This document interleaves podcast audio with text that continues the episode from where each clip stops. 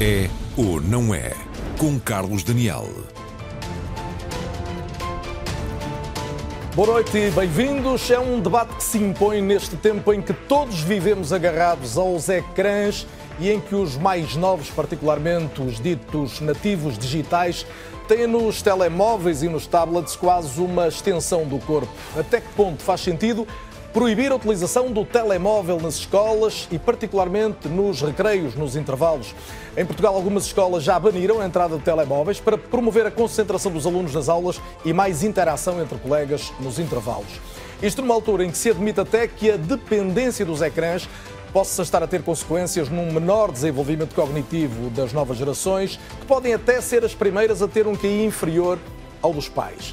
E na Europa, vários países colocam também um travão aos manuais escolares digitais, numa altura em que em Portugal há cada vez mais alunos, já são mais de 20 mil, que aprendem com recurso também a meios eletrónicos. Tenho como convidados esta noite aqui em estúdio a professora Elizabeth Jesus, professora de História e autora de manuais, tanto analógicos como de conteúdos digitais. Carlos Neto, professor catedrático emérito da Faculdade de Motricidade Humana. Também a psicóloga Raquel Raimundo, que é presidente da Delegação Regional do Sul da Ordem dos Psicólogos Portugueses. Bem-vindos todos. Em direto do Porto e em permanência também a presidente da CONFAP, que é a Confederação Nacional das Associações de Pais, Mariana Carvalho. E em direto de Madrid, igualmente em permanência, o Ministro da Educação, João Costa. Agradeço a todos a disponibilidade para estarem neste É ou Não É. Comecemos pela preocupação que no fundo justifica este debate, porque não falta quem lance o alarme sobre esta nova forma de dependência com consequências negativas ao nível da socialização e mesmo do desenvolvimento cognitivo. É o que passamos a sintetizar no nosso habitual raio-x. E vamos eh, começar com uma questão absolutamente concreta. Será que há um tempo certo, um limite para estar em contacto com os ecrãs? Ora, as orientações da Academia Americana de Psiquiatria Infantil e Adolescente são claras estão de resto em linha com as recomendações da Organização Mundial de Saúde.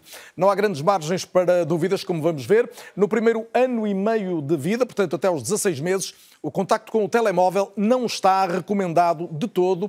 Há uma pequena exceção para possíveis videochamadas com adultos da família. Entre os 18 meses e os 2 anos, a recomendação é de menos de uma hora por dia, estamos a ver aqui, e só para ver conteúdos pedagógicos, sempre com acompanhamento de um adulto. Passando para entre os 2 e os 5 anos, o limite passa a estar em uma hora por dia e a possibilidade de 3 ao fim de semana. Crianças e adolescentes deveriam ter, no máximo, crianças e adolescentes, volto a dizer, duas horas de uso recreativo por dia, mas sempre no equilíbrio com o desporto e o sono. Para os adultos, a recomendação é de 2 a 4 horas, mas com pausas e também reserva de tempo para atividade física. A teoria é clara, mas a prática é outra coisa. Num estudo deste ano em Portugal, feito pela Geração Cordão e pela APAV, a Associação de Apoio à Vítima, foram entrevistados 344 jovens dos 12 aos 30 anos, portanto jovens adultos também. Um em cada cinco inquiridos afirmou que usava a internet para lazer durante mais de 6 horas por dia. Isto corresponde a mais de 2 mil horas por ano, qualquer coisa como passar 91 dias, ou seja, 3 meses por ano a olhar em permanência para um ecrã. E há outros comportamentos que tornam esta realidade ainda mais preocupante. Por exemplo, a dificuldade de desligar para dormir. Mais de 90% dos inquiridos têm acesso aos ecrãs no quarto, como estamos a ver aqui. E mais de metade, quase, quase 55%, admitem que usam todos os dias o telemóvel imediatamente antes de adormecer. Falamos de pessoas desligadas do sono, mas há outros hábitos de vida saudável que também ficam para segundo plano.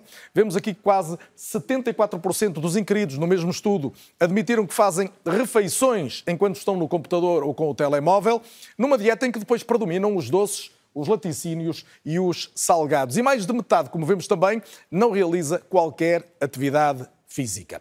Esta é, claro, a receita perfeita também para excesso de peso em muitos casos. Segundo o último relatório europeu sobre a obesidade, praticamente uma em cada três crianças dos 5 aos 9 anos, volto a dizer, uma em cada três já tem excesso de peso. Nos adolescentes, um em cada quatro tem um problema idêntico. E não quero mais lembrar que a obesidade é uma das principais causas de morte e incapacidade na Europa e pode estar na origem de 13 tipos de cancro. Recentemente, a Unesco veio recomendar concretamente que sejam revistas as orientações sobre utilização de smartphones em contexto escolar. Segundo a organização, existe uma relação entre o uso excessivo do telemóvel e piores desempenhos académicos, também impactos nefastos no bem-estar emocional das crianças, além de um risco aumentado de ciberbullying, muitas vezes com base em imagens recolhidas dentro da própria escola. A Unesco defende que os telemóveis devem ser banidos dos recintos escolares. Curiosamente, é também em território digital, online, que surgem movimentos para alterar esta realidade. É o caso da petição pública que decorre em Portugal, com apelos à Assembleia da República, ao Governo, concretamente ao Ministro da Educação, que é hoje meu convidado, também às direções das escolas, para que seja possível viver o recreio sem ecrãs de telemóvel. E até amanhã de hoje, estamos com o número atualizado ao dia, eram já perto de 21 mil aqueles que assinaram esta petição. Temos, pois, aqui uma série de dados que já vão ajudar seguramente às nossas reflexões. Saúdo mais uma vez os eh, meus convidados e pergunto muito concretamente ao Ministro da Educação, João Costa, como disse em direto a partir de Madrid. Eh, boa noite mais uma vez. Está já convencido de que é possível e de que é preciso tirar os telemóveis das escolas, recreios incluídos? Muito boa noite, Carlos Daniel. Muito obrigado pelo convite e, sobretudo, obrigado por trazer este tema para, para a discussão pública, na, na oportunidade que temos de, de, de, o fazer de uma forma calma e ponderada.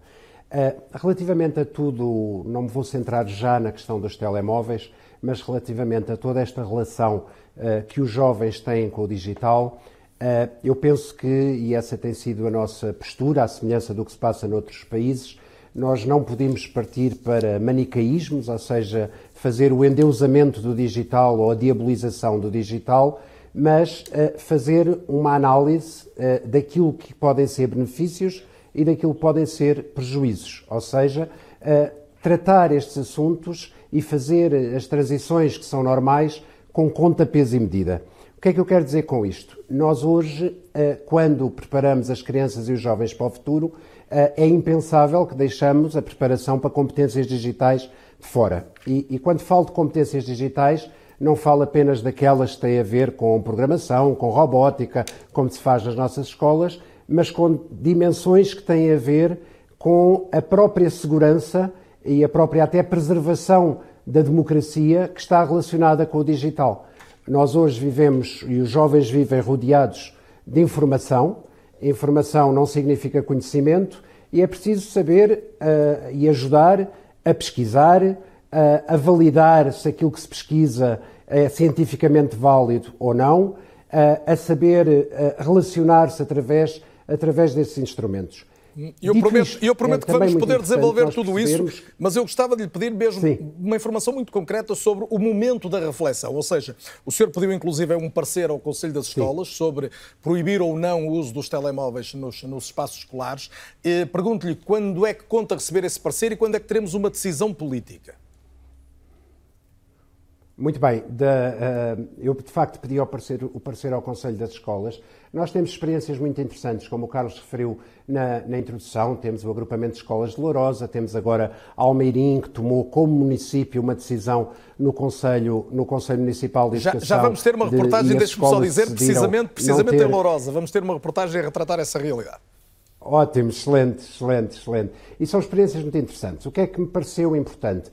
Eu uh, poder decidir com base em quem está no terreno, nos professores, nos diretores das escolas e, e, e, poder beneficiar para um processo de decisão daquilo que é a experiência concreta. Porque nós temos aqui equilíbrios a construir uh, e foi isso que eu pedi no, na colaboração ao Conselho de Escolas. Por um lado, há utilizações do telemóvel, do smartphone, em sala de aula como recurso didático, uh, que não é nunca o, último, o único recurso didático.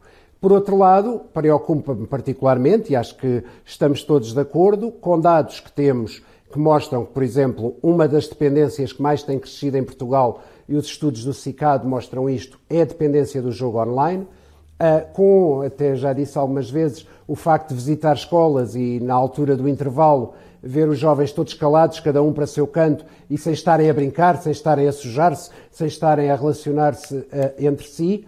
Uh, e por isso, mesmo, uh, uh, por isso mesmo eu quis este input a partir das escolas.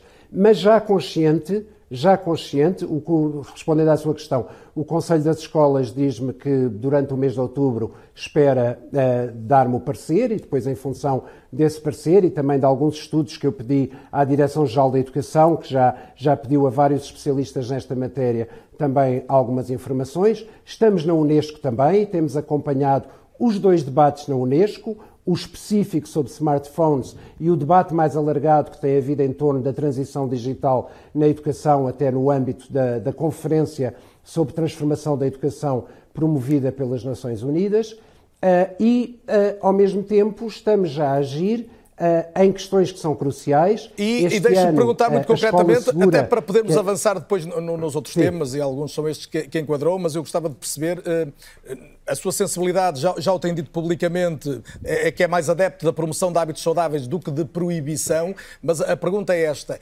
É muito provável que a decisão remeta para uma utilização mais ponderada do telemóvel na escola, um recurso particularmente em alguns anos dos, dos ciclos educativos? Sim, eu, eu, eu sou. Não gosto muito da palavra proibir, prefiro a palavra restrição à palavra proibição.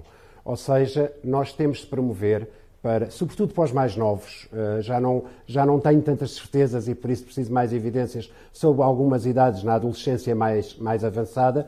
Os, as crianças precisam de brincar e brincar saudavelmente, e brincar com brinquedos, e brincar uns com os outros, e brincar na natureza, e trepar às árvores. E, e isso é de facto bloqueado quando há comportamentos quase de dependência, e por isso era isso que eu ia referir, a nosso tema da Escola Segura, que é, que é a iniciativa que temos com as autoridades de segurança, este ano é o menos vida virtual, mais vida real. E isto vai passar por muitas campanhas junto das crianças e dos jovens, recomendações aos encarregados de educação, exatamente em linha com o que o Carlos dizia, horas de exposição ao, ao, ao, ao telemóvel e aos ecrãs no geral, as horas de sono, o controle do que se passa quando as crianças estão no seu quarto, Uh, em que é muito melhor estarem a ler um livro do que estarem agarradas. Sr. Ministro, mas uh, concretamente ecrã, em relação portanto, às, às restrições, portanto, a, a ideia, peço só desculpa de insistir nisto para poder avançar, a ideia de que possa haver sim, sim, mais restrições em mais escolas e, sobretudo, volto a dizer, em idades mais baixas, mais uh, prematuras da aprendizagem. É isto?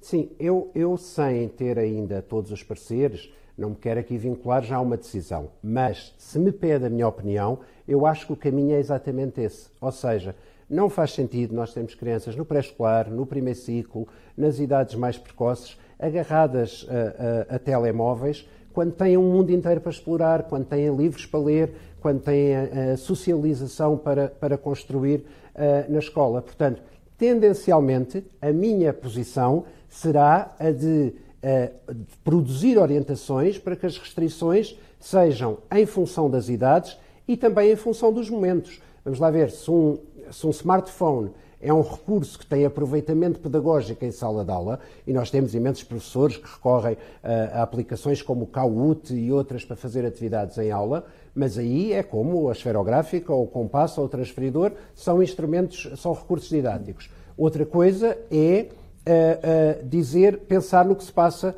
fora da escola, até porque há muitas questões. Uh, fora da escola no, quer dizer fora da sala de aula, no, no recreio, portanto. Escola sem violência. Fora da sala de aula, sim, fora da sala de aula. Muito do que temos no programa Escola Sem Bullying, Escola Sem Violência, passa muito atualmente pelo ciberbullying.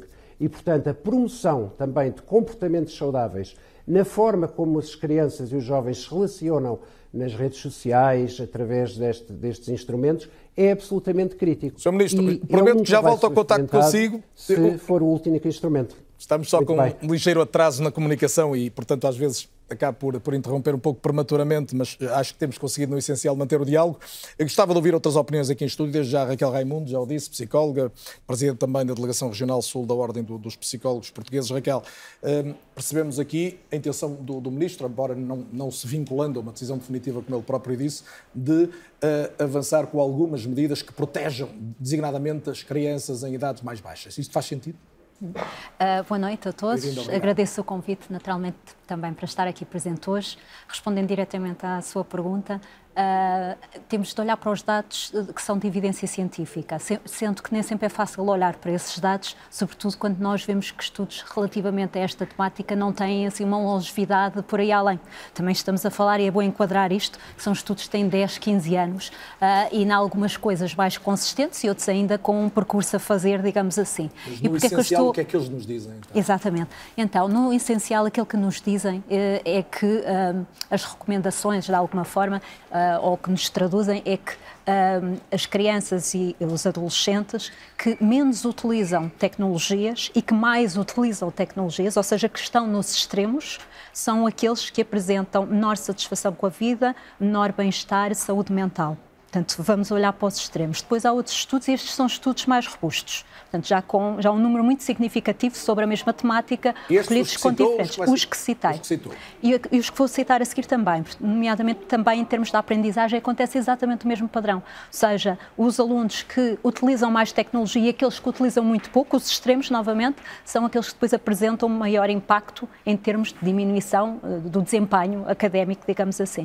Uh, e depois temos uma outra variável que é bastante importante importante, que é o impacto uh, também em termos de, da saúde mental, uh, e aí a evidência é mais tenue, nomeadamente a utilização de redes sociais e o seu impacto em termos da ansiedade e da depressão. É mais tenue, mas novamente nesta situação volta a ser um impacto maior nas situações em que se utiliza mais, portanto, aqueles que utilizam mais as redes sociais também. Portanto, neste sentido, mais do que olharmos, se calhar, uh, exatamente para.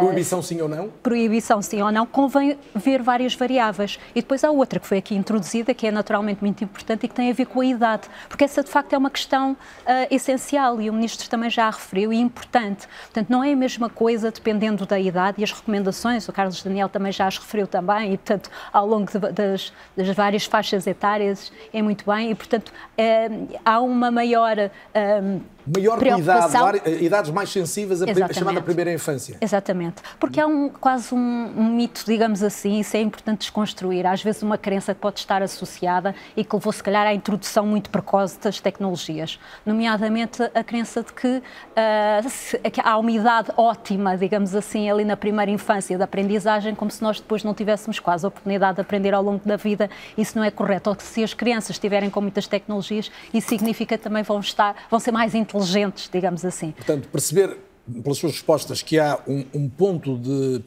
útil de ganho quando as crianças conseguem compatibilizar métodos mais tradicionais com tecnologia, mas perceber também que há idades muito diferentes e que é preciso ter cuidado particularmente com algumas. Sim. É uma síntese do que, do que a Raquel nos disse. Sim. Uh, Carlos Neto, boa noite, é um gosto tê-lo de novo. No, não é ou não é, já, já foi há uns anos, mas não, não tantos assim.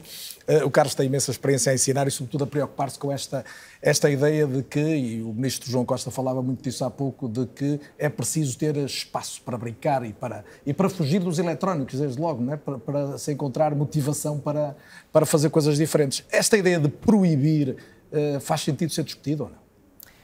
Muito boa noite, eu queria agradecer o convite, eh, também cumprimentar o Sr. Ministro da Educação, também os membros do painel que aqui está.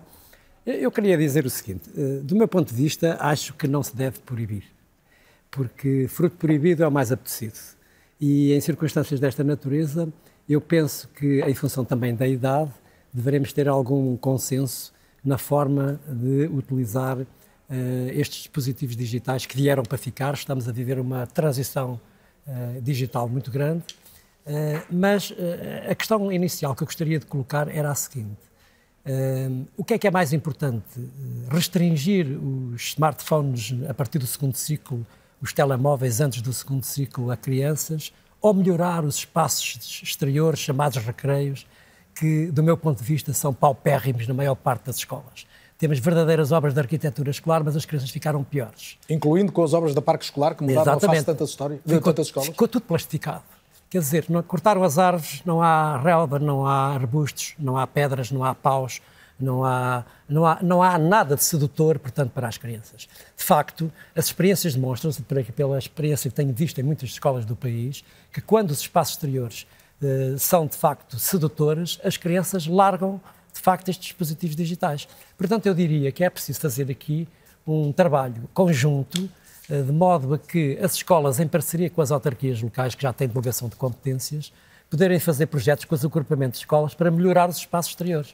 E se isso acontecer, estou convicto de que as crianças deixarão, as, as escolas deixarão de ser silenciosas como estão a ser e as crianças terão mais confronto com o risco, mais autonomia e, acima de tudo, maior contato Carlos, com a natureza. Mas perguntar isto, mas como esta, vamos chamar de dependência, também começa em casa, não começa, não começa claro. na escola, não é? Há um hábito que os miúdos hoje têm, obviamente, de se agarrarem ao telemóvel, mal têm essa oportunidade. Eh, não é necessário fazer alguma coisa para, num primeiro momento, pelo menos os inibir disso? Não, sentá-los e falar com eles. Isto é, as regras são uh, definidas em conjunto. Uh, por exemplo, muitas escolas estão a fazer isso com bons resultados. Lourosa é um bom exemplo, Santa Maria da Feira, uh, Gil Vicente e, bem, muitas outras escolas em que é importante a participação das crianças e dos jovens nas tomadas de decisão de como é que se deve utilizar os dispositivos digitais lúdicos e os dispositivos digitais que têm utilidade pedagógica, onde se pode ir buscar conhecimento e poderem ser utilizados num processo de aprendizagem participativo, ativo e democrático. Posso depender mais discutível a utilização no intervalo, no recreio, do que na sala de aula, na sua opinião? Sim, porque repare, hum, até à, à puberdade, hum, eu acho que nós deveríamos desconstruir este conceito de recreio e sala de aula. Nós não, a escola não é uma fábrica que tem tempo de lazer e tempo de trabalho. Uh, nós temos que ter um novo paradigma para a educação, onde as crianças têm entusiasmo, têm necessidade de ter curiosidade e ter um novo paradigma que, uh, de algum modo, institua uma capacidade das crianças terem possibilidades de fazer os seus próprios projetos uh, de acordo com contextos desafiantes para desenvolver essa capacidade adaptativa e essa capacidade criativa. Repare que há hoje crianças que têm medo de sujar, por exemplo. Crianças que, de facto, estão muito imaturas porque esta depressão de andar limpinhas, não é? É algo que é uma tragédia, uma tragédia completa. E isso também, evidentemente, implica uma certa formação parental, porque os pais também criam muitos problemas aos professores na escola. E nós não podemos ter um auxiliar de educação para cada criança na escola. Isso é, é, é um disparate, é impossível. Portanto, nós temos é que ter uh, espaços interiores e espaços exteriores. Os espaços exteriores devem ser uma continuidade do projeto educativo, do projeto pedagógico, e daqui a uns anos o espaço da escola terá que se alinhar para a comunidade, para ir buscar conhecimento à comunidade. E diria, portanto, que nós deveríamos desconstruir a sala de aula como único local de aprendizagem. A aprendizagem faz-se lá fora. Portanto, o que é necessário é valorizar os recreios, ou melhor, os espaços exteriores, humanizando e naturalizando-os, de modo a que a escola tenha sentido de aprendizagem. Por outro lado, é também eh, aqui necessário que eh, se possa de algum modo, não digitalizar completamente a escola, mas utilizar esses meios digitais para as crianças poderem ser pequenos exploradores, pequenos uh, investigadores, pequenos pesquisadores, pequenos artistas, uh, sendo participantes ativos no processo de aprendizagem e também, de algum modo, terem experiências diversificadas. Porque o que acontece é que as crianças estão a ser uh, completamente exploradas, capturadas a um bombardeamento sensorial e perceptivo em que eh, os adultos não têm consciência de que o tempo que elas passam frente aos ecrãs, como aqui foram dados estes dados, tem muitas consequências no sedentarismo, tem consequências na, na atividade disso, física. E garanto que ainda vamos. Temos vamos crianças analfabetas do ponto de vista motor. Mas Eu devo já... confessar que trabalho com crianças há 50 anos e a decadência é enorme é preciso reconectar as crianças com a natureza, colocá-las perante situações de risco, dar autonomia de mobilidade, porque cada tudo agarrado pela mão e os pais querem que eles sejam génios. Não deixe cair essa é ideia de haver uma decadência das competências. Uh, Elizabeth Jesus, bem-vinda também.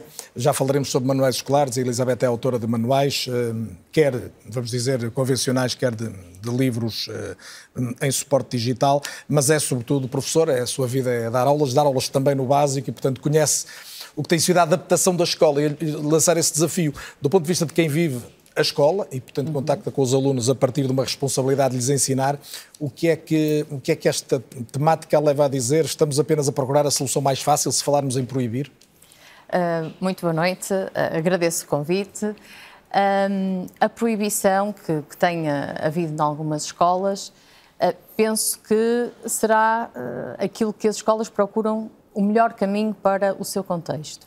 Isto é, a proibição pode ser uma oportunidade de mostrar aos alunos uh, os recreios, outras formas de explorar. Uh, a proibição está a pensar essencialmente em relação aos intervalos. Sim, sim, não utilizar o telemóvel. Aliás, eu diria que num contexto escolar o telemóvel só faz sentido na sala de aula como instrumento, como ferramenta de aprendizagem, desde que devidamente autorizado pelo professor e desde que as regras estejam definidas e, portanto, os alunos respeitem essas regras. Portanto, uh, só aí é que eu entendo que o telemóvel tem alguma utilidade fora da, da, sala de aula, portanto, a partir do momento em que os alunos estão num contexto escolar, a escola é responsável por eles, a comunicação com as famílias é uma comunicação que sempre existiu uh, e, portanto, nenhum aluno precisa de estar em contato direto com os pais e, portanto, isso muitas vezes até cria alguns problemas uh, no interior da escola, porque a gestão, não, não há filtro, não há, a resolução dos problemas não se faz no contexto escolar, portanto, passa logo para a família sem qualquer tipo de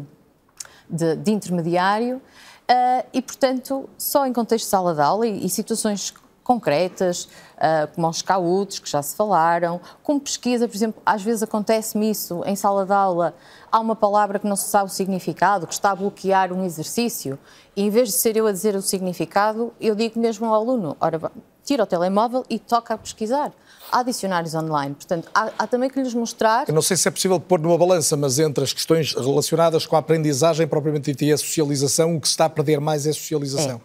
É. é. Eu acho que sim. Porque nós vemos os miúdos realmente sentados. Uh, muitas das vezes uh, a jogar online, portanto aproveitam os intervalos, lá está, para estarem a jogar.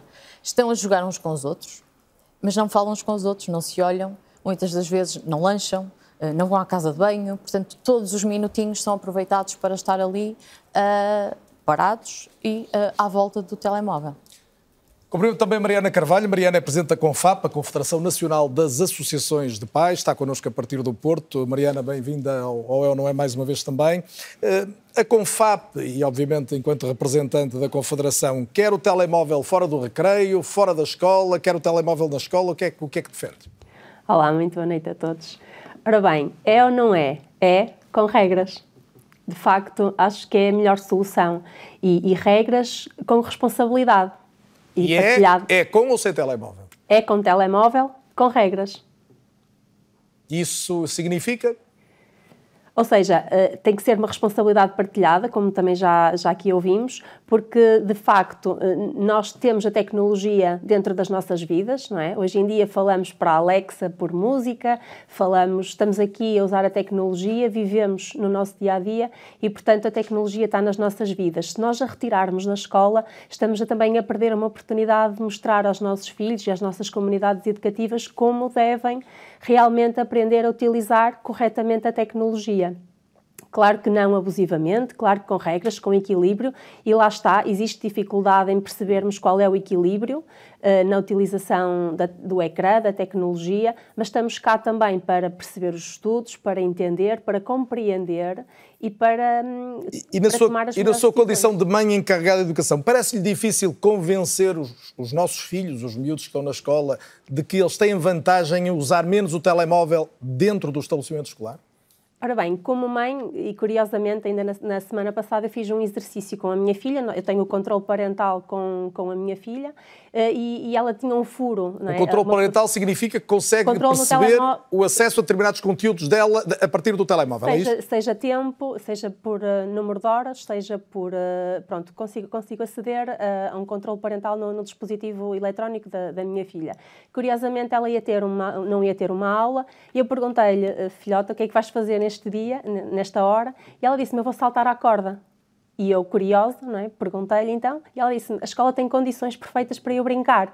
E, portanto, ela tem o telefone e prefere uh, utilizar a brincadeira que tem no recreio. Portanto, aquilo que eu acredito é que uh, proibir, de facto, uh, depois, depois leva a, outras, a outras, outros constrangimentos, mesmo em casa e, e, na sociedade. Agora, se nós criarmos condições apelativas, formação, controle parental e sensibilização, acredito que seja muito mais fácil conviver, seja na escola, seja em casa, seja em sociedade, com os meios eletrónicos que nós temos, mas também com a sociedade. Só para, só para clarificar, eh, porque haverá pessoas que não percebem exatamente o funcionamento da Mariana quando fala do controle parental, essencialmente estaremos a falar de uma aplicação que lhe permite ter essa informação a partir do telemóvel da filha, neste caso. Exatamente. Com o meu telemóvel eu consigo controlar e, portanto, eh, é, é, é exatamente um controle, seja, no número de, seja nas aplicações utilizadas, seja nos horários uh, a utilizar, o número de horas e, e o horário em que pode ser utilizado, de facto, o telefone, por exemplo. Muito bem, já vamos voltar a ouvir opiniões, mas esta é a altura de, de entrarmos na escola, acho que se justifica num, num debate como este. Disse-o há pouco, já foi citado aqui o exemplo, há um projeto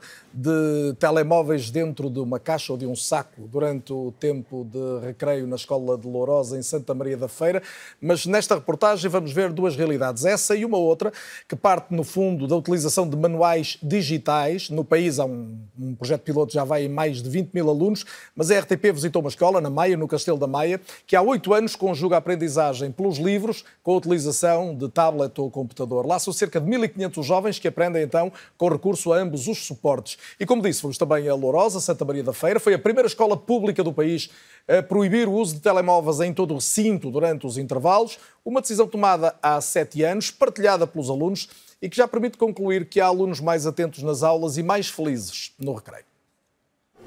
Olha, bom dia então. Bom dia, Vamos lá colocar aqui os telemóveis na nossa caixinha. Na primeira aula do dia, já ninguém estranha, já ninguém reclama.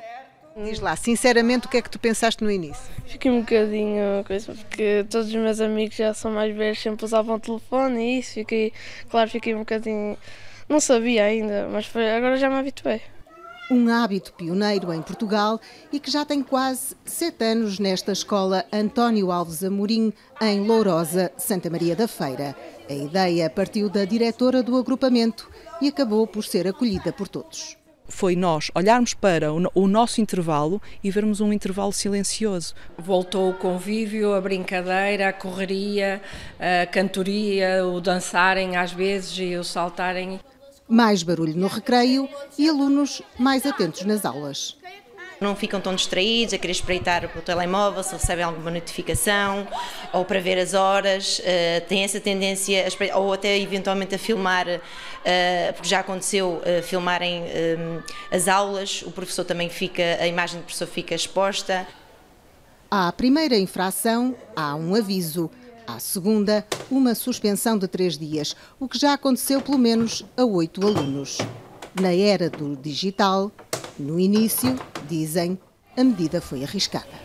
Na altura, nós achávamos que éramos realmente uma, uma gota no oceano, porque mais ninguém teve a coragem, porque é preciso coragem para se tomar uma medida destas, mas achávamos que éramos uh, aqueles que estávamos certos. Claro que o telemóvel é, é pedido de vez em quando para algumas atividades e com antecedência as crianças trazem e trabalham com o telemóvel, trabalham com o computador. Para que este compromisso resultasse, houve contrapartidas. A escola investiu em equipamentos lúdicos. Mesas de ténis, temos mesas onde eles podem conviver, uh, temos espaços, portanto, para desporto eu posso falar mais com as outras pessoas, eu posso. A gente joga jogos diferentes, assim, de cartas, até brincadeiras assim. Ou brincar aqui no recreio, com os meus amigos, a ler livros. Só me deram telemóvel no quinto ano e já não utilizava muito, então era fácil para mim. Foi fácil deixá-lo na caixa? Foi. Há sete anos que os intervalos nesta escola são de brincadeira e conversa, dizem os professores que os alunos estão diferentes. Têm mais amigos reais e vejo os meus alunos mais felizes. Vamos lá, por ordem, esta mesa primeiro, vamos buscar os vossos tablets. O gesto e a ordem são diferentes na escola básica do Castelo da Maia. Há oito anos que 1.500 dos 5 mil alunos do Conselho são obrigados a trabalhar com o papel e o digital. O que é que tu gostas mais? De um caderno ou de um tablet? Eu acho que eu prefiro um caderno, porque eu acho que eu tenho mais segurança em escrever assim no papel. Gosto dos dois, mas prefiro o tablet. Temos de estar preparados para o futuro e aprender, aprender sobre a tecnologia. Eu gosto mais do, do, do livro. Porquê? Porque gosto muito de escrever eles começam por escrever no papel, que é importante para o, o raciocínio deles, uh, e, e, pronto, e, e, depois então passamos para uh, o digital. O que eu noto é que eles não, não se influenciam uh, de maneira nenhuma com, uh, com os tablets, porque eles querem na mesma brincar, lá fora no exterior, se propusermos uma atividade. Fazemos várias atividades aqui na sala de manualidades, portanto, há assim, tentamos fazer um ensino híbrido, os tablets foram cedidos pela autarquia da Maia, que prefere olhar para o digital como um instrumento de trabalho e de futuro. Em tempos, a ação estava muito voltada para o professor. O professor não saía do pé do quadro e fazia uma transmissão do conhecimento apelando à memória de cada um. Agora não, agora nós temos à nossa disposição vários instrumentos que podem ser utilizados e que são facilitadores dessa pesquisa e dessa exploração. Curiosamente, em Portugal, o Ministro da Educação começa a ter dúvidas sobre o assunto e pede ponderação. Por isso, para já, suspendeu o alargamento dos manuais digitais a todos os alunos do primeiro ao terceiro ciclo. Também a Unesco recomenda que os telemóveis sejam limitados ou banidos do espaço escolar. E os países nórdicos optaram pelo regresso aos manuais em papel. Não é consensual o tema, mas muitos acreditam que o futuro pode estar no meio termo. C1 A H. Xi, não estás a ouvir bem. As duas dimensões do debate desta noite, aqui retratadas nesta reportagem da Sónia Lobo Silva, com a imagem da Soraya Maia e do Pedro Amanajás. Ministro eh, João Costa, retomando ainda a questão do uso do telemóvel, até porque ouviu já aqui alguns contributos eh, resultantes do, do debate, deixe-me perguntar-lhe se a sua ideia é definir uma regra geral para todo o país. Até agora temos uma, uma atuação casuística, escola a escola. Admite geometria variável ou a ideia é mesmo padronizar? Bom, eu acho que, que a professora Elizabeth deu, deu, deu grande testemunho de, daquilo que é a relação com estes instrumentos, tanto na sala de aula como, como no exterior. Nós, tendencialmente, a, linha do Ministério tem sido sempre uma linha de reconhecimento de alguma autonomia das escolas em decisões deste tipo, mas uh, e, a, e, a, vontade de ter também o, o, parecer do Conselho das Escolas é exatamente para percebermos também se se justifica linhas orientadoras gerais se se, se justifica algum tipo de, de, de orientação mais legislativa Uh, ou se podemos trabalhar, por exemplo, como o caso que eu referi há pouco de Almeirim, que foi uma decisão ao nível municipal, ao nível do Conselho Municipal. Portanto, eu, eu quero mesmo aguardar, eu quero mesmo aguardar uh, por este parecer Uh, conheço bem a, a, a, diretora de Lourosa, a professora Mónica Almeida, que tem também uma posição uh, muito ponderada. Estou a acompanhar estas experiências de terreno. Uh, o caso de Cristelo também é um caso que eu conheço muito bem. e perceber também que, quando falamos de recursos, de manuais digitais, etc., há um, há um bom artigo no público da professora Elizabeth Jesus exatamente sobre isto. um manual em papel pode ser tão diverso quanto um manual digital.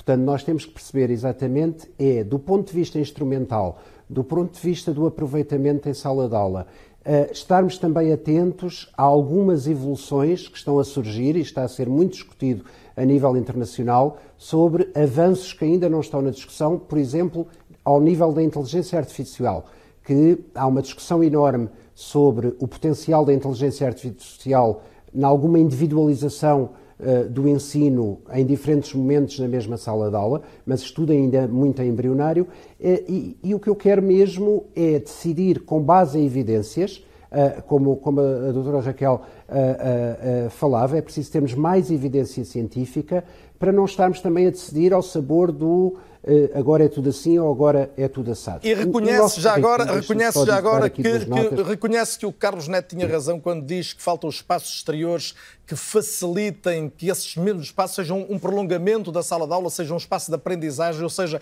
que era preciso mexer fisicamente em muitas das nossas escolas? Eh, sem dúvida, e o professor Carlos Neto, que sabe que, que, eu tenho uma grande admiração por ele, tem tido aqui um papel muito importante até no contacto com, a, com as autarquias uh, neste sentido. Nós temos neste momento um, em curso muitas requalificações de escolas e há já um olhar muito atento aos espaços exteriores. Tenho visitado escolas, algumas inaugurado, outras estão em obra, que já reservam no seu projeto o espaço para as hortas pedagógicas, que têm, há pouco tempo inaugurei uma escola em Torres Vedras, cujo espaço exterior beneficiou da consultoria do professor Carlos Neto, e é um espaço exterior extraordinário, os, os miúdos que lá estavam, estavam desejantes de explorar uh, aquele espaço, tanto mais que muito do que temos vindo a, produzir, a, a promover nos últimos anos, em termos de desenvolvimento curricular, convida exatamente a esta interação entre a sala de aula e o mundo exterior. Aquilo que se passa, por exemplo, em escolas que, através também de exploração do que é o Plano Nacional das Artes ou de outras medidas, usam o Museu Municipal como espaço de aprendizagem. Ou aulas, como vimos, num conselho que exploravam a serra como espaço da aula de ciências, a floresta como espaço de aprendizagem da aula de ciências. O caso que também tive a oportunidade de conhecer em Constância há pouco tempo, de uma grande ligação entre o Centro Ciência Viva e a escola, em que os alunos fazem caminhada até ao Centro Ciência Viva, estão a fazer trabalho, uh, trabalho experimental. E, portanto, nós temos que ver que o currículo é uma, é uma área integrada e nós, tal como estamos a fazer uh, alguma transição digital, porque retomo, nós também não podemos deixar as competências Não, não podemos, e eu prometo fora. que já vamos à questão digital e à dos manuais, até porque queria ouvir uh, o, que é que tem sido a experiência dos seus contactos com, com congéneres de, de outros países, mas, mas eu gostava ainda de não deixar cair esta questão uhum. dos espaços e até destas experiências, que, que me apetecia perguntar já ao Ministro, mas vou guardar essa pergunta, se isto não tem que ser muito mais replicado, porque está-me a dar experiências relativamente pontuais, Carlos Neto, uh, porque de facto, e em particular nas primeiras idades, é preciso ter experiências diversas e temos muitos miúdos que estão a ter quase uma experiência única até agora. Não é? E isto já, já, já, há pouco dizíamos, já há impactos evidentes disto, já estamos a pagar este preço. Como é óbvio, ainda esta manhã estive em Cascais com um grupo de professores que veio da Catalunha para exatamente uh, observar o trabalho que temos feito de requalificação, portanto, dos espaços exteriores, das experiências da escola a tempo inteiro, que nós chamamos crescer a tempo inteiro, uh, em Cascais, e eles de facto ficaram surpreendidos com um modelo que, eh, nesta situação precária em que os pais vivem, eh, e também os professores, mas os, os, pais principalmente, as crianças têm que estar em média 40 a 50 horas e, na escola. E o que é que esse modelo tem de singular e... É que as crianças passam a brincar. Brincar é insubstituível. Brincar é tão obrigatório como estar na escola. Se a escola é obrigatória, brincar também é importante. As crianças têm que ter tempo para si, para se descobrir, para se experimentar, para se conhecer uns aos outros, para terem autoconfiança, terem autoestima tratarem das suas competências também uh, físicas e motores. Nós somos corpóreos, nós temos uh, necessidade de despender energia, nós somos animais que temos necessidade, de facto, de mover o corpo, de mexer o corpo.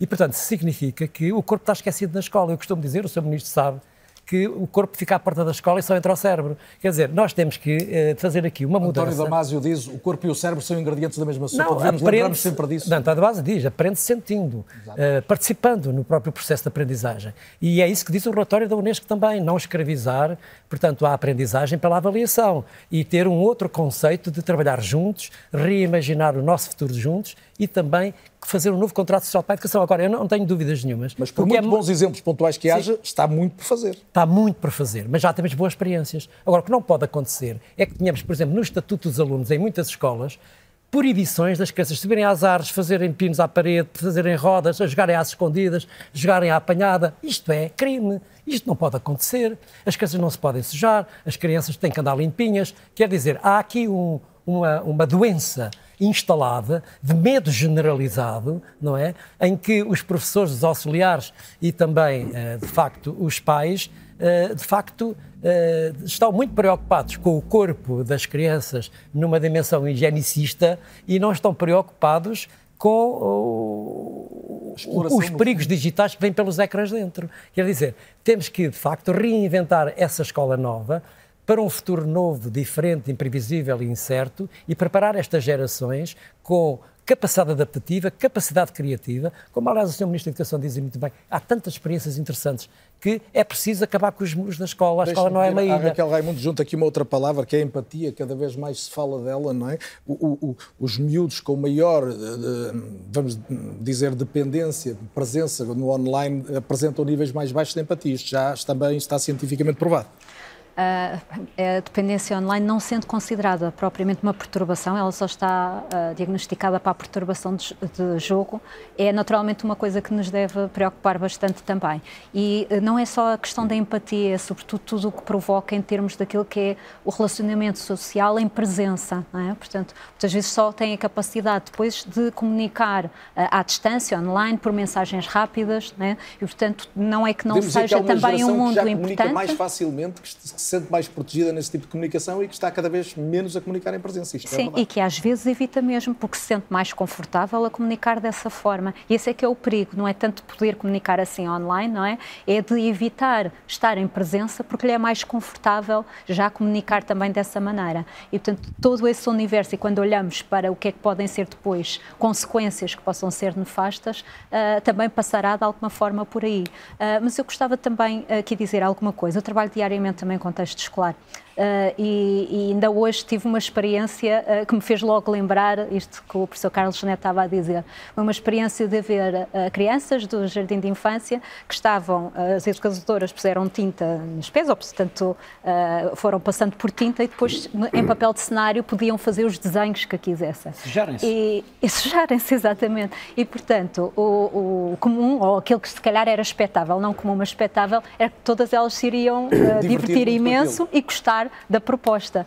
Algumas tiveram medo, não se queriam sujar, foi mesmo isso. Portanto, a reação, às vezes, de ser assim mais uh, intempestiva e depois não quererem também. Portanto, estes são alguns dos perigos que também uh, nós podemos enfrentar. Houve, agora há bocadinho, uh, foi abordado também um aspecto que eu acho que é importante nós focarmos, que é a questão da utilização também de apps para controle parental, não é? Que podem vir, às, são uma ajuda, mas por si só não resolvem propriamente o problema, não é? Portanto, são uma ajuda para os pais, é uma ferramenta ferramenta que pode eventualmente ajudar os pais. Mas para já tem, pode ter um perigo também, que é o perigo de se tornar em um instrumento de vigilância. E, portanto, também há que ter atenção, dependendo da idade das crianças e da necessidade de privacidade, não é? Senão, às tantas, os pais quase que são Mais Big Brothers, não é? É quase um, há pouco volta, um né? Big Brother de, não é? de, de acompanhamento da, fil, da, vida dos filhos, que não é respeitosa em relação à, à, à sua vivência, não é? à sua autonomia, ao seu percurso e, portanto, pode aqui causar também algum impacto impacto menos positivo. Uh, e depois, uh, nada substitui de facto a conversa com eles, exatamente como se pergunta num dia normal como é que correu a escola hoje, o que é que fizeste divertido, o que é que aprendeste foi giro. Né? Também deve haver uma conversa nesse sentido. Às vezes, quando estão online, olha, o que é que tens estado a ver, o que é que tem parecido interessante, não é? Portanto, tudo isto são uh, situações que devem ser também questionadas e nada substitui esta monitorização, supervisão, não é, ao longo do tempo, que os pais também podem esta conversa, além naturalmente daquilo que já é o mais comum, as abordagens tradicionais, nomeadamente limitar o tempo, não é? Muitas vezes tendo em conta também a idade da criança ou do jovem, uh, o tempo e os conteúdos, que é, são as abordagens habitualmente mais habituais. Carlos ia dizer que Não, eu, eu queria introduzir um pequeno tema que é tabu, que ninguém quer discutir e que tem a ver com o conceito de intervalo escolar.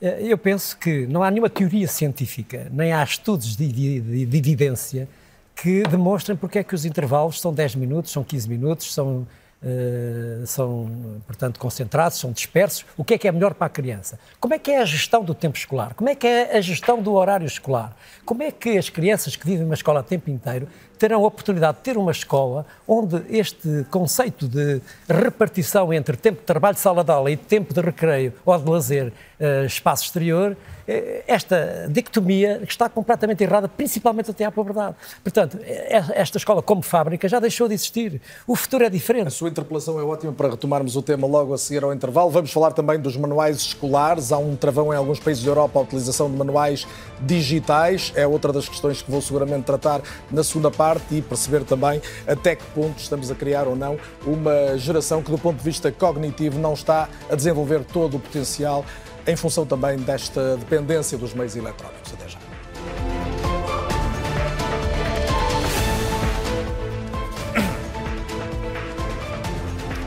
Estamos de volta ao É ou Não É. O debate de hoje é na escola e é em função de duas eh, realidades que são as discutidas em Portugal e não apenas. Se deve restringir a utilização do telemóvel, proibindo desigradamente que os alunos o utilizem durante os intervalos e também até que ponto faz sentido recuar na utilização de manuais digitais, que têm sido alvo de um projeto piloto. Hoje em Portugal há mais de 20 mil alunos que já os utilizam. Elizabeth Jesus já o disse eh, neste programa, que a Elizabeth é também autora de, de conteúdos didáticos, tanto tradicionais ou convencionais como, como digitais. Um, ouvimos, aqui aquela, ouvimos aqui aquela experiência da escola da Maia, do Castelo uhum. da Maia, aquilo traduz a realidade, ou seja, aquele ponto de equilíbrio, e há depoimentos de miúdos interessantíssimos, não é? em que uns valorizam mais o caderno e o livro, outro claramente mais o, que pode ser o futuro e, a, e a, o trabalhar competências digitais. É, é, este, é o meio termo? Uh, na minha opinião é, é, é o meio termo, é o ponto de equilíbrio que temos que procurar, portanto, e, e, e, trago aqui também um partilho a, a percepção de outros colegas, portanto, isto é, é, tema de conversa entre, entre professores e o ponto de equilíbrio é, sem dúvida, aquilo que permite ao professor ser o gestor uh, na sala de aula das estratégias e de, das metodologias que quer seguir. E como é que lê esta, esta percepção de alguns países de que se pode ter andado demasiado depressa e esteja a haver necessidade de um travão ao digital? Uh, eu acho que aqui há, às vezes, alguma confusão uh, em termos de conceitos. Há, há, há, o tal manicaísmo que o papel é, é, ou é o bom ou é o mau, agora é o digital. Uh, não é por aí. é inconcebível um currículo, uma formação sem tecnologia nos dias que correm, não é? E, e penso que ninguém está contra a tecnologia e há muitas ferramentas tecnológicas que nós podemos usar em sala de aula e em contexto de aprendizagem. Acho que o que está, o que está aqui em causa e, e, e que trouxe também um mediatismo deste assunto a propósito da Suécia é o suporte. Eh, qual é a diferença entre aprender através de um suporte em papel ou através Qual é de um a base suporte principal exatamente, da aprendizagem? Uh, digital. Uh, portanto, não tem a ver com utilização ou não de tecnologia. Portanto, claro. eu posso ter um manual em papel e, aliás, é bom que se saiba que os manuais em papel não se limitam ao texto e às imagens uh, que nós vemos ao folhear, portanto, se calhar um pai que chega a casa, folheia, vê imagens e texto, uh, mas o, os manuais em papel têm uma série de ligações de, através de QR codes, de links, remetem que já para remetem para recursos digitais. digitais. Portanto, um aluno que tenha manuais em papel não fica alheio aos recursos digitais que estão em contexto do assunto que está a ser trabalhado. se eu fizer aquela pergunta mais básica, está convencida que um aluno aprende melhor quando tem esse recurso ao digital ou não precisava dele? Depende das situações. Eu acho que quando os recursos digitais são concebidos, são concebidos como um complemento e um reforço. Um complemento. Sim, um quando complemento. Quando pensou em manuais sim, digitais, sim, sim, pensa assim. Sim. Os recursos digitais, portanto, o manual digital é, no fundo, o um manual em papel, num ecrã, com esses recursos lá. Agora, eu posso trabalhar com o manual em papel e os meus alunos, através de um telemóvel, de um tablet, num, num computador, têm na mesma acesso a um conjunto de recursos digitais. Portanto, esta complementaridade entre o papel e o digital, a meu ver, é que gera o ponto de equilíbrio em sala de aula. E, na realidade, nós conseguimos tirar a vantagem que o papel nos dá na aprendizagem, que os estudos têm vindo a demonstrar, mas eh, não excluímos os alunos, obviamente, de acesso a recursos digitais, que nos permitem ser bastante inclusivos, por exemplo, em sala de aula. Eu, com recursos digitais, consigo, por exemplo, fazer vi visitas virtuais. Eu estou no Porto, consigo eh, fazer uma visita a Lisboa, um museu uh, em Lisboa, mostrar aos meus alunos. Portanto, há todo um conjunto de experiências que permitem que a aula seja diversificada e inclusiva. E eu acho que é por aí que nós temos que apostar, é na diversidade e não nas vias únicas. E quando me dizem que eu só tenho um manual digital e, e, e aquele suporte, aquela ferramenta de trabalho, que é a base, não é, que todos os alunos terão, isso causa constrangimentos em sala de aula, hum. para além da concentração, uh, da leitura na diagonal, porque é uma leitura diferente que os alunos fazem no manual, num suporte digital ou no suporte em papel. As anotações que falham, há, há, todo, há todo, um conjunto de constrangimentos. Há alguma, há, alguma ideia, e, e, creio que até foi um dos argumentos invocados agora nestas dúvidas colocadas em países como a Suécia, não apenas, a Dinamarca também, mesmo na, na Estónia, uh, de que há uma percepção de que o ecrã está relacionado com o lazer, ou seja, e que uh, de uma certa leveza da aprendizagem. Isto faz sentido?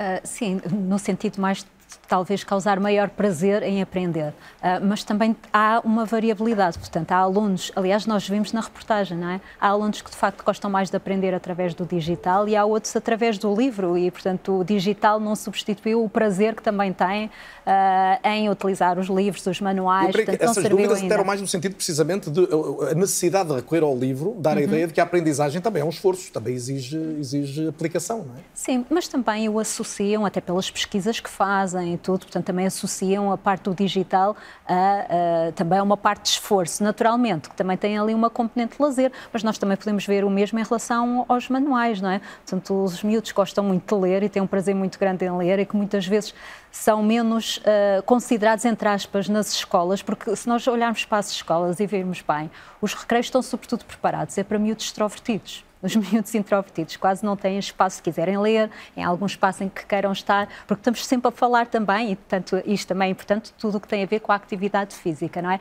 Mas depois, às vezes, quando pensamos em características em particular dos miúdos, em escolas onde há tanto barulho, não é? Há miúdos que também ficam preocupados com essa dimensão e, portanto, nós temos, é só para uh, dar o lado também de que há muitas crianças, a diversidade é muito grande, não é? Uh, e que há algumas que naturalmente podem associar mais a prazer as tecnologias e, portanto, tudo o que é mais digital e outras pode até ser mesmo um manual. Voltando até, se calhar, à sua ideia inicial do programa, uhum.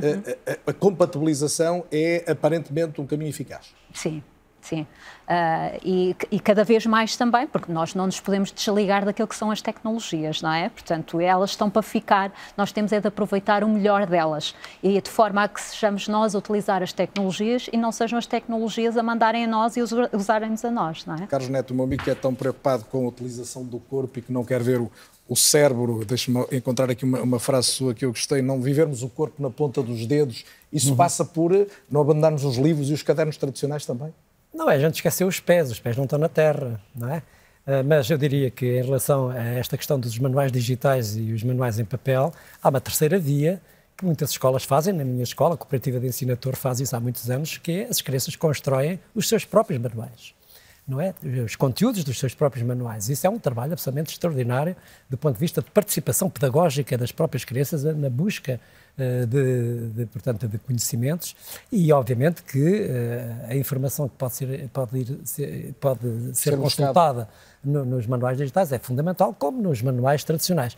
Recentemente, com a iniciativa que foi feita pela Sociedade Portuguesa de Editores e Livreiros, com o patrocínio do Presidente da República, um, numa iniciativa que se chamou Book 2.0, onde estiveram imensos especialistas, de facto verificou-se uma, uma surpreendente notícia de que as crianças dos 15 aos 35 anos estavam a ler mais. O que significa ler mais livros, o que significa que esta uh, este amor, este afeto que se tem pelo papel, o cheiro, Não o tato, uh, é algo fundamental não é? E, e, que vai perdurar, não tenho dúvidas nenhumas que vai perdurar. Para, para dinâmicas até mais complexas, não é, de, de, de texto, o que mais me preocupa é se os manuais digitais ou os manuais uh, em papel permitem ou não, essa é uma pergunta que eu ainda não tenho, porque há pouca investigação, se, qual é a consequência diferida de aprender e gostar de ler com prazer. Isto é, quais são as crianças que leem ou que vão consultar os manuais digitais e os manuais em papel para o teste, para terem médias, para entrar no ensino superior, ou aqueles que, facto, ficam com o gosto de gostar de ler. Isto e nesse é, sentido de, de acederem isso é que eu gostava de saber o que é que se passa a média e a longo prazo de, do prazer. Deixa-me de puxar quem está à distância também para o debate, é já a Mariana Carvalho. Mariana, hum, seguramente na Confap, as associações de pais também discutem estas questões sobre a forma como atrair os, os mais jovens para, para a leitura. Uh, a minha pergunta é se tem, em relação a este tema, alguma preocupação, se estamos com algum, algum deslumbramento tecnológico ou se lhe parece que, pelo contrário, isso é um atrativo e ajuda os miúdos a quererem, a quererem aprender mais. Ora bem, de facto, é uma das preocupações que também e, e está em discussão no, no, seio das associações de pais e, e na Confap. Um, nós temos diversos, um, nós, nós, temos duas situações neste momento. Temos os manuais uh, em formato papel, não é? E temos também em formato digital. E temos muitos reportes também. Uh, uh, Claro que temos que tirar a potencialidade uh, daquilo que é o digital e como também, como também já, já foi dito aqui, os manuais em papel também já trazem som, já trazem áudio, já trazem vídeos e, portanto, trazem também a incorporação do digital, apesar de não ser exclusivo. E depois temos também aqui esta questão da transição digital, onde, do ponto de vista do manual, é, é, exclusivo. O manual está numa plataforma ou online ou em suporte do computador. E, portanto, aqui uh, a, a, advertência que também temos vindo um, e, a, e a, que nos tem chegado à Confab é de facto do ponto de vista da infraestrutura, quer do computador, do meio físico, quer também da qualidade de sinal ou de internet que, hum, que, chegam às escolas. E, portanto, isso é uma limitação e uma preocupação que temos em cima da mesa, em que, por um lado, mesmo do ponto de vista do peso das mochilas, há aqui várias questões que podem trazer vantagens e desvantagens do ponto de vista do, do uso do, do, computador e do uso do digital, mas depois também traz constrangimentos no dia a dia dos alunos e também, e também do, dos professores. Portanto, é uma discussão que não está completamente fechada, que temos ainda lá está, este é, é um, um, dos, um dos inícios aqui em debate. E, e, temos estas realidades que estão distintas e, portanto, é muito bom nós ponderarmos, nós pensarmos, nós analisarmos o que é que está a acontecer para depois tomarmos decisões acertadas. Sabemos que os estudos são ainda muito são escassos e ainda não têm maturidade suficiente para tirarmos uh, as conclusões devidas. Contudo, aqui temos que tirar potencialidades daquilo que, que é o digital. Já tenho aqui mais algumas perguntas para si, Mariana, mas agora tenho mesmo que ouvir o Ministro João Costa, que está connosco em permanência a partir de Madrid. Uh, disse há pouco, logo na, na, primeira resposta, que não se pode, obviamente, hoje formar alunos sem competências digitais, isso ficou aqui amplamente demonstrado nas, nas últimas intervenções, mas também, eh, apesar de estarmos com o ambiente digital crescente, o Governo quer evitar precipitações e colocar aqui um, um travão, ou pelo menos discutir outra vez a adoção de manuais eh, eh digitais. Eh, em Portugal, o projeto piloto faz com que neste momento já sejam mais de 20 mil alunos. Isto é para recuar ou é apenas para avançar mais devagar? Bom, é, é, essencialmente para avançar a partir da experiência que estamos a obter deste projeto piloto. O projeto piloto não é, não é apenas a passar a usar manuais digitais, passa também por uma componente de formação dos professores, de, de, de, bom, de boa exploração, um pouco como a, como a professora Elizabeth dizia, uh, dos equilíbrios entre o digital e os outros recursos que existem na sala de aula. Portanto, o que eu quero mesmo é que qualquer eh, medida que seja tomada seja ponderada, seja construída em evidências, se apoie também na experiência de, de, de outros países. Eh, eh, eu gostava de referir uma coisa que tem passado um bocadinho à margem desta discussão sobre os manuais e, e que, de certa forma, também a professora Elizabeth referiu. O manual é um recurso na sala de aula. É um entre muitos outros que entram na sala de aula. Eh, entre, entre o, o, eu posso pensar nos mais variados recursos que entram numa sala de aula e o currículo é muito mais do que um uh, repositório de conteúdos declarativos e de, e de espaços únicos uh, de aprendizagem. O nosso currículo tem artes, uh, o nosso currículo tem desporto, o nosso currículo tem ciência experimental nos laboratórios, alguns dos investimentos que temos vindo a fazer, com residências artísticas, com, com mais modalidades no desporto escolar, com o trabalho que o Plano Nacional de Leitura tem vindo a fazer, com a aquisição de muito mais livros em papel uh, para as escolas, uh, leva-nos a, a, perceber exatamente isto que já aqui foi dito várias vezes, a questão de equilíbrio. Uh, quando falamos de competências digitais, e eu aqui não posso esquecer que sou linguista também, ler hipertexto é diferente de ler texto. É uma competência diferente. Mas nós hoje, todos os dias, lemos texto e hipertexto. E vamos Portanto, habituando a isso. de ajudar os alunos a navegarem sobre isso. Mas, João Costa, o, o, senhor, além de ser ministro uh, atualmente, foi secretário de Estado antes, já tem uma experiência governativa e, sobretudo, uh, e seguramente também ia dizer, de, de, diálogo com responsáveis educativos de outros países. E, portanto, uh, conhece até melhor que, se calhar, qualquer um de nós estes, estas dúvidas que têm surgido, particularmente dos países da Europa do Norte. O, o, que, é que, o que é que retira daí para essa decisão que, que terá de tomar? Bom, eu tenho, tenho a questão da transição digital tem estado presente em praticamente todos os debates que temos. Conselhos de Ministros da Comissão Europeia, da, da, da, do Conselho da Europa, na OCDE, na, na, na, Unesco, o tema da transição digital tem estado uh, por todo o lado. Até porque nós vivemos uma experiência digital forçada durante o tempo da pandemia.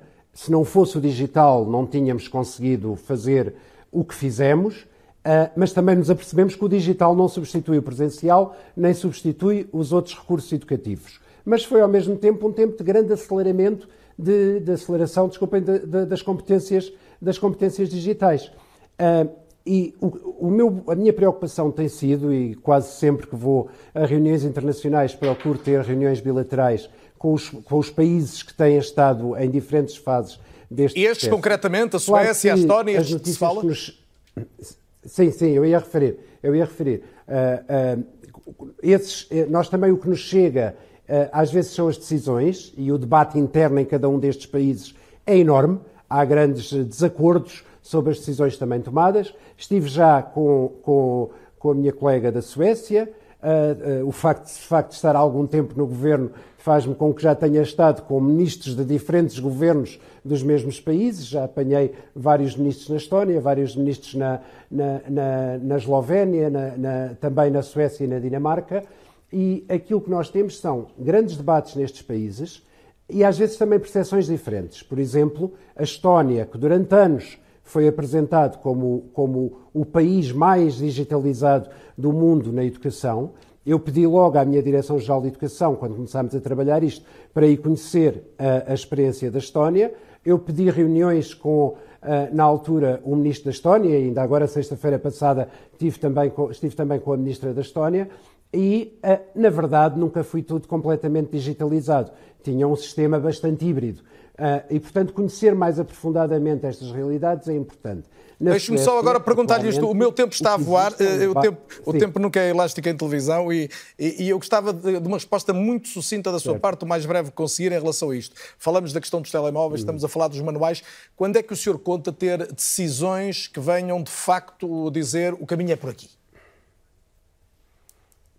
Bom, este vai ser um ano, ao longo deste ano letivo, é um ano que eu também já tenho combinado com a Associação Portuguesa de Editores e Livreiros uma, uma reflexão sobre o formato futuro uh, dos manuais, exatamente nesta discussão, se vai ser híbrido, se vai ser digital, quais são as idades. Portanto, eu quero muito que no final deste ano letivo possa haver decisões mais claras sobre Muito o caminho a seguir. Sr. Ministro, agradeço, a, agradeço a precisão desta é resposta. Peço desculpa, mas estou mesmo com o tempo tomado e eu tenho uma entrevista exclusiva claro. de. Michel Desmoré à RTP que vamos recuperar. Foi uma entrevista ao correspondente em Paris, José Manuel Rosendo. Trata-se de um neurocientista que estuda este tema e que chegou a conclusões preocupantes como as constam de um livro que escreveu que se chama A Fábrica de Cretinos Digitais. Ora, nessa obra, que em Portugal tem prefácio de Carlos Neto, meu convidado esta noite, explica como a exposição aos ecrãs prejudica a saúde e o desenvolvimento cognitivo, em especial na infância e na adolescência. Não há dúvida que o problema existe. As novas tecnologias são uma boa ferramenta, mas a utilização que os jovens e adolescentes fazem de computadores, smartphones et téléviseurs está profondément errada. Alors, je ne dirais pas qu'on les utilise de la mauvaise manière, je dirais qu'on ne les utilise pas pour ce qu'elles peuvent nous apporter de positif, mais qu'on les utilise pour des fonctions de divertissement principalement, dont il est largement démontré qu'elles ont des effets, euh, très négatifs, euh, notamment sur les enfants et les adolescents. Michel Demorger apresenta os dados dessa má utilização. Les jeunes enfants entre disons 2 et 5 ans, ils sont à quasiment 3 heures par jour. Les enfants entre 5 et 8 ans, ils passent quasiment 5 heures par jour sur les écrans. Des enfants, des, adolescents, euh, des adolescents euh, les adolescents, ils sont à plus de 7 heures par jour. C'est extravagant, c'est absolument colossal, uniquement pour des, euh, pour des fonctions de divertissement. Et si on fait le cumul entre, euh, entre 2 et 18 ans, du temps que les enfants passent sur les écrans pour des fonctions de, de divertissement, on arrive à l'équivalent de 32 années scolaires. C'est un temps absolument colossal. Tudo isto afeta o desenvolvimento da linguagem, a capacidade de concentração, a memória, a apreensão de normas sociais e comportamentais. Para impedir a utilização errada das novas tecnologias e as marcas que ficam para o futuro, os pais precisam de mais informação. E não adianta tentar contrariar os malefícios de uma sobreexposição aos ecrãs, dizendo que as crianças conseguem memorizar com facilidade algo que lhes interessa. C'est très facile d'apprendre ce qui vous intéresse. Voilà. Moi, les choses qui m'amusent, on les apprend très facilement. La vraie qualité de l'attention, c'est de pouvoir justement nous permettre de nous focaliser et d'apprendre des choses qui ne sont pas forcément parfaitement amusantes. Voilà, l'attention, voilà, la résolution des équations du second degré, euh, un cours d'histoire ou un cours de neuroanatomie, c'est pas forcément super marrant. Mais il y a un moment donné, il faut se le cogner. Et l'attention, la vraie, c'est celle qui va nous permettre d'apprendre ça. Voilà. Alors après, on peut trouver, on peut trouver bien qu'ils connaissent le nom de tous les joueurs de foot de la planète. Je, je, je, préférerais qu'ils passent plus de temps peut-être à lire des bouquins, ce qui leur donnerait plus d'outils de réflexion, plus de, plus de langage et une connaissance un peu plus, un peu plus générale. Aqui entra a escola, a aprendizagem da recompensa diferida em contraponto à recompensa imediata proporcionada pelos ecrãs. La récompense différée, c'est je fais un gros effort maintenant ou je fais un effort maintenant, mais j'aurai ma récompense beaucoup plus tard. Le violon, c'est difficile, mais quand je saurai jouer du violon, ça va être l'éclate.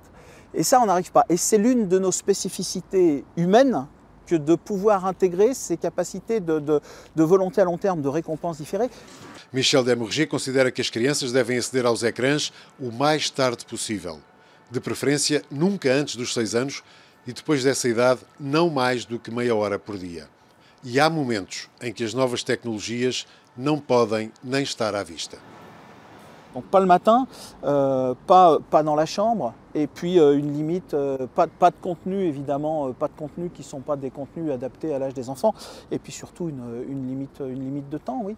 Mais encore une fois, tout ça, il faut que ce soit expliqué aux enfants. Si vous lui dites juste c'est une demi-heure par jour et pas plus, ça va pas bien se passer. Si vous lui dites c'est une demi-heure par jour parce que ça a des effets sur le sommeil, parce que ça a des effets sur l'attention, parce que ça a des effets sur la réussite scolaire, parce que ça a des effets sur la santé, etc. Alors oui, l'enfant il comprend mieux et il peut adhérer. É preciso que as crianças percebam para que a mudança seja eficaz. Do que Michel Demorger não tem dúvidas é que se houver ecrãs nos quartos, fica aberta a porta para a desgraça. Jaime Guilherme, José Manuel Rosendo, RTP, Paris. E vou dizer o óbvio, mas Mariana Carvalho, os quartos são em casa, pegando aqui na última ideia. Ou seja, por muito que a escola possa corrigir, há coisas que ou se resolvem em casa, se explica que tem que ser assim ou que deve ser assim. Eh, esta preocupação está em, em que, em que lugar da vossa lista enquanto pais e encarregados de educação? sem dúvida absolutamente nenhuma que a formação parental é? e, e, o apoio às famílias e às associações de pais é fundamental na nossa no nosso país e na nossa instituição. Eh, e, de facto, é de extrema importância que, que todos os atores, eh, seja escola, seja família, estejam eh, em concílio, que consigam conciliar e que a escola seja uma extensão das nossas casas e que a nossa casa também seja uma extensão da, da escola. E por isso eu acredito, e nós acreditamos em regras claras envolvendo toda a comunidade educativa. Muitas das vezes cada comunidade é diferente, seja por vizinhança, seja por região, e portanto eh, eh, é mesmo um facto que dentro da nossa casa nós também temos que eh, supervisionar os nossos filhos e ter esta noção também porque acaba por ser um problema da sociedade. Nós adultos também passamos muito tempo ao telemóvel, em frente às tecnologias, e portanto é necessária uma sensibilização a todos os agentes da comunidade educativa. é muito difícil pedir a uma criança ou a um jovem que não esteja sempre no telemóvel, se o pai e a mãe estiverem, que não se feche apenas agarrado ao, ao, ao dispositivo digital, se permanentemente isso acontece na família, que não se leve telemóvel para a mesa, se toda a gente leva telemóvel para a mesa. É disto que estamos a falar. É o exemplo, exatamente. Nós sabemos que aprendemos com. com claro que é, extremamente, é muito importante nós conversarmos, nós demonstrarmos todas estas situações. Uh, também sabemos que, que é através dos, dos exemplos que, que, os nossos filhos, os nossos alunos nos, nos imitam e, e, portanto, apelo também uh, aos nossos exemplos, porque somos todos exemplos e, e os nossos filhos e os nossos alunos passam muitas horas a observar-nos, às vezes até pensamos que eles estão distraídos, eles estão a ouvir o que, o que dizemos, estão muito, atento, muito atentos àquilo que fazemos e depois replicam. Um, e claro está, depois acaba por não ser, uh, ou seja, nós vamos criticar ou vamos chamar a atenção de uma coisa que nós próprios estamos a ensinar a fazer. É quase como olha para o que eu digo, não, olho, não olhes para o que, para o que eu faço. Hum. E, e, e acredito que a melhor forma é sensibilizar toda a comunidade educativa incluindo Até porque, as famílias. Raquel Raimundo, muitas vezes ter os filhos no quarto não é bem tê-los seguros, não é? às vezes é o contrário. Eh, quando se fala, por exemplo, em vícios, e há pouco falávamos do, do vício do jogo, desde logo, que nasce muitas vezes nestas, nestas idades. Muitas vezes é onde está o maior foco de distração, isso é justamente o oposto. Eu gostava de dizer também uh, que tudo aquilo que tivemos a falar aqui uh, é importante também percebermos de que maneira uh, ou que valores é que partilhamos e que em comum, de alguma forma, e de que maneira é que a tecnologia, o digital, está ao serviço desses valores, não é? E, portanto, não o contrário. E gostaria também de dizer que é importante todo este contributo da parte da ciência, e nomeadamente da ciência psicológica, não é? Estou aqui um pouco em representação da ordem profissional, da nossa ordem profissional, e portanto qual é que é o seu papel para informar também, ajudar a tomar decisões também aos decisores políticos. Por outro lado, também de promoção da, da própria literacia, portanto traduzir isto um bocadinho do que é ciência para uma linguagem um bocadinho mais comum, e este, aliás, está a ser justamente um dos objetivos deste debate, também é esse, não é? Promoção de literacia.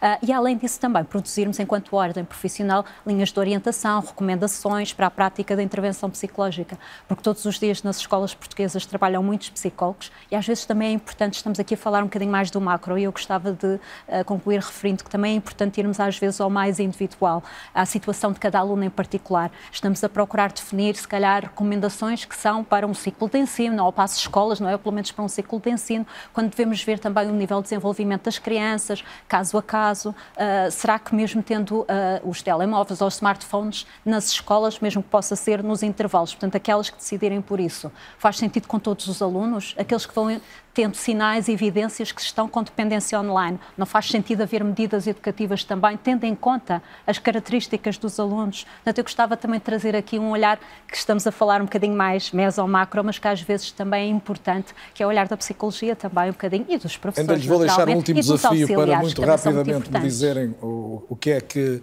o que é que defendem que seja a preocupação fundamental que resulte do nosso debate, o que é que pode mudar amanhã.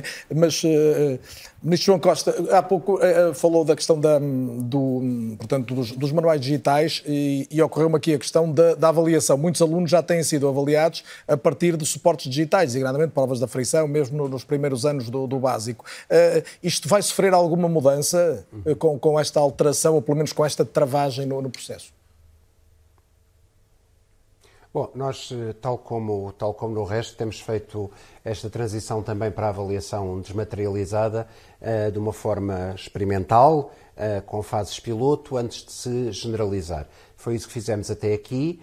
Eu estou ainda a aguardar os relatórios finais que o IAV vai produzir sobre as provas da frição do ano passado, porque no piloto inicial não detectámos, não detectámos efeitos de, de modo, ou seja, as respostas em papel, as respostas em digital eh, foram, eh, foram bastante, bastante comparáveis, mas agora tivemos uma aplicação universal e por isso eu quero exatamente perceber isto. A maior parte das dúvidas que se levantaram foi sobre o segundo ano.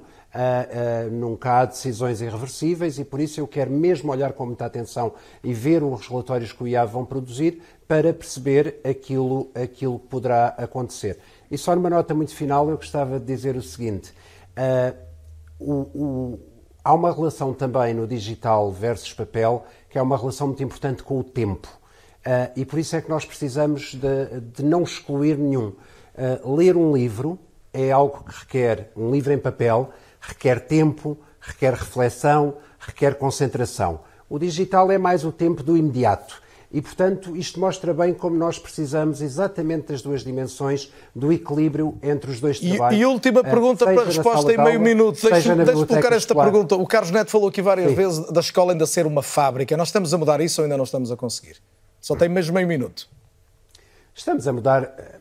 Sim, estamos a mudar completamente. Eu, eu, referi aqui algumas experiências do trabalho que se faz nas escolas, das escolas que já fazem sala, aulas fora, fora da sala de aula. Há, há, há, uma grande inovação pedagógica em curso em Portugal e é por isso que as nossas escolas são olhadas com muito interesse por, países, por outros países. Aliás, é por isso que estou aqui em Madrid. Elizabeth Jesus, o maior desafio para um professor hoje, qual é? O maior desafio é realmente cativar os seus alunos, não é? manter os seus alunos interessados naquilo que têm uh, para ensinar, para, para propor em sala de aula. E eu acho que esse desafio acaba por ser superado quando nós temos a diversidade, quando a diversidade de recursos, de meios em sala de aula é enriquecedor. E, portanto, essa diversidade permite-me um, ir alternando diferentes estratégias, diferentes recursos e ir, no fundo, tocando todos os alunos que são diferentes. E aí, com essa diversidade, a minha sala de aula torna-se também inclusiva e, portanto, acho que é um bocadinho isto que os professores procuram quando entram na porta da sala de aula. Hum. Mariana Carvalho, e também muito sinteticamente, o, qual é a preocupação que os pais gostavam que fosse respondida amanhã, dentro dos temas que tratamos aqui, como é evidente?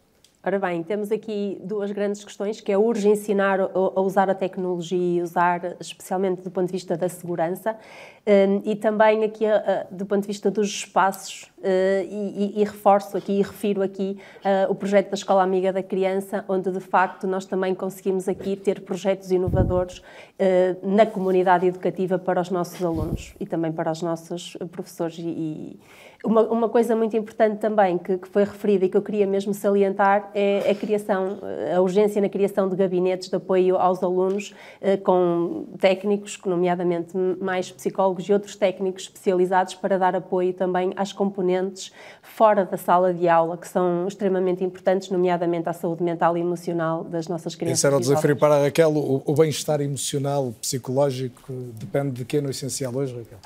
Ui, tantas uh, variáveis também, porque depende não só daquelas que estão na própria escola, não é? Como de, de, outras variáveis que dizem respeito ao contexto de cada um e todos eles trazem isso para dentro da escola. É muito importante conseguir promover em espaço escolar, acolher essa diversidade também de alunos que chegam todos os dias, que passam muito tempo da sua vida em contexto escolar e então durante a semana as horas que eles passam também e conseguir perceber também de que maneira é que cada escola, uh, em relação a cada aluno em particular, consegue proporcionar-lhe aquilo aquilo que é melhor para si, naquilo que nós chamamos a questão da equidade e não propriamente igualdade, que não é a mesma coisa, não é? Nós promovermos a equidade e a igualdade não é propriamente a mesma coisa e a nossa preocupação deve estar aí e não temos medo de não haver consensos. Portanto, estarmos, olhamos para estas experiências e parece, então estamos num lado a fazer bem, no outro mal, não ter receio disso, Há porque saídas, é também assim que se avança. Claro, o futuro é plural, uh, muitos modelos, uh, muitos espaços de aprendizagem, em muitos locais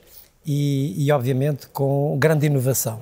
O que eu acho é que, neste contexto de hipocondria digital que estamos a viver, e é necessário redescobrir o corpo uh, que, que, que, nos transporta, porque de facto é preciso parar, escutar, perceber a nossa existência e, acima de tudo, entender que sem movimento não há desenvolvimento, não há crescimento, não há vida.